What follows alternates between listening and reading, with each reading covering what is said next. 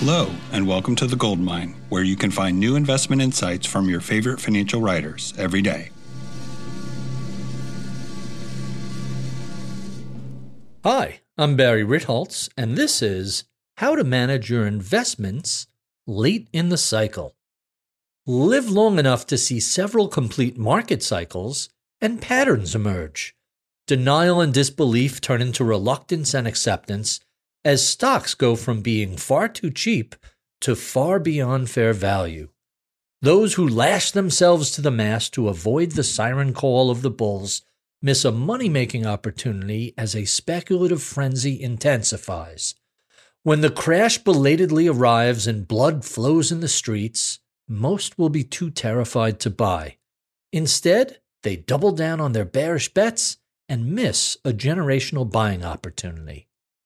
This rinse, lather, repeat cycle of market history is filled with epic stock narratives.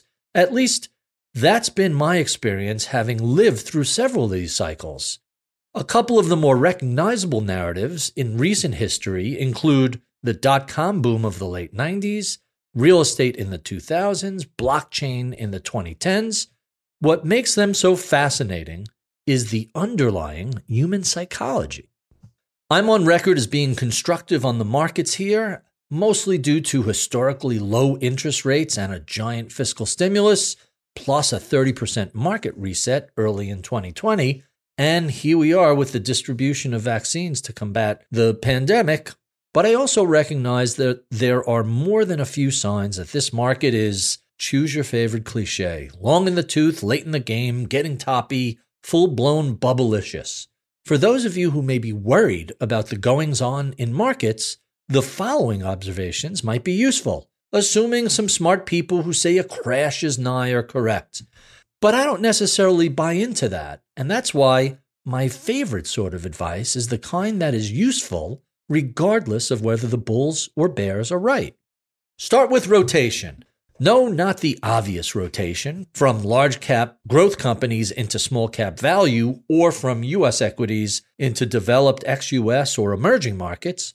Rather, I want to talk about a totally different type of rotation, simply taking some chips off the table to be redeployed elsewhere. I saw this rotation in the mid-1990s when I was a young market trader and budding strategist. My vivid recollection of the time 20-something years ago was being directed by clients to roll out of some of their high-flying names, like EMC, Dell, Cisco, Qualcomm, and Yahoo, and then please send us the cash. These investors then redeployed those winnings to other assets, most memorable being real estate. Mortgage rates in the 1990s were low compared to the 70s, but nothing like what's available today. These were not people taking out the 2000-era home equity lines of credit or doing a cash-out mortgage refi to pay for a vacation or a flat-screen TV.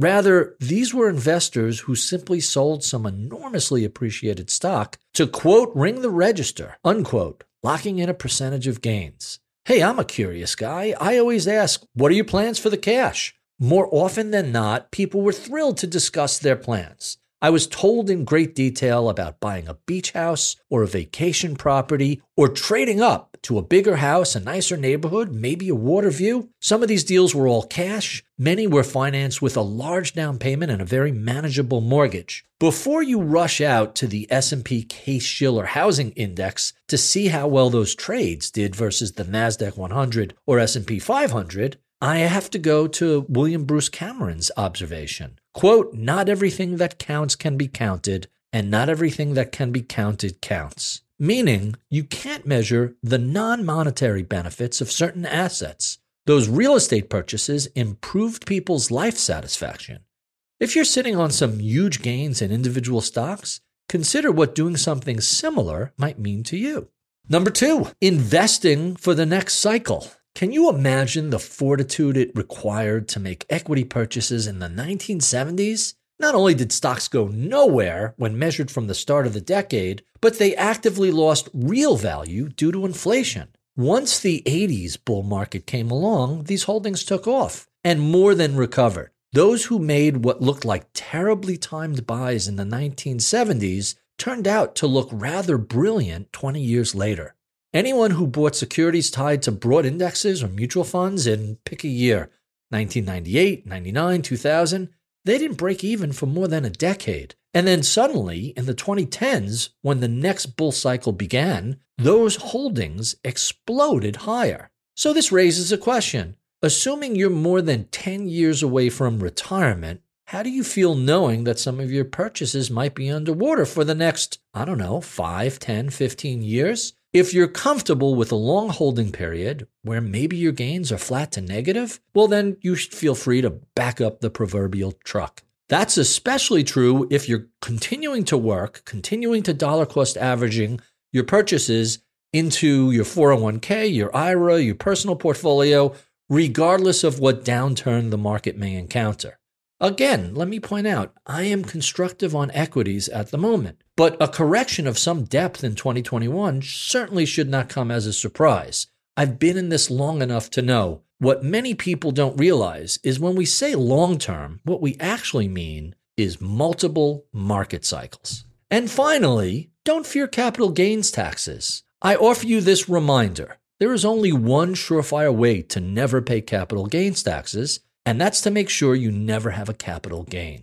I mentioned Qualcomm earlier. Consider the stock. It did nothing in the 1990s, mostly meandering sideways, when suddenly it exploded 30-fold higher in 1999. The expectation was that mobile was going to be a huge game changer in the 2000s, and Qualcomm was the perfectly positioned semiconductor company to take advantage of it.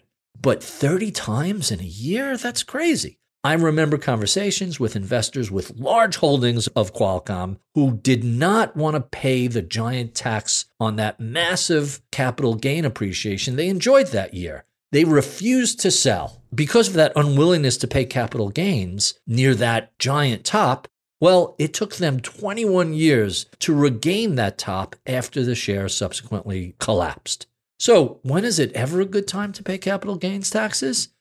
Beyond sudden windfalls, consider, number one, anytime you can match the gains with losses, you're taxed on net gains and those losses carry forward. That's a good time to pay capital gains tax. Two, if you're planning on moving to a high tax state, most people are going the opposite direction. They're leaving California for Arizona and Texas. The people who are leaving New York are going to the Carolinas and Florida. Hey, but someone's coming in and buying those condos. Someone's taking their place. New York has an 8.82% marginal capital gains tax rate. So it makes sense to sell appreciated stock prior to moving to the state. Conversely, it also pays to defer those sales if your move is to a low or no state income tax state. Florida, Texas, Arizona, wait until you complete the relocation to do the sale. Maybe the market tops out here. Maybe it runs another 3, 5, 7 years. Nobody knows. Regardless, this advice is worth considering no matter what the future brings. For more from me, check out The Big Picture at Ritholtz.com. This podcast is for informational purposes only and is brought to you by Ritholtz Wealth Management. Clients of Ritholtz Wealth Management may maintain positions in the securities mentioned on this podcast. If you're new to investing, check out liftoffinvest.com to get started with us today.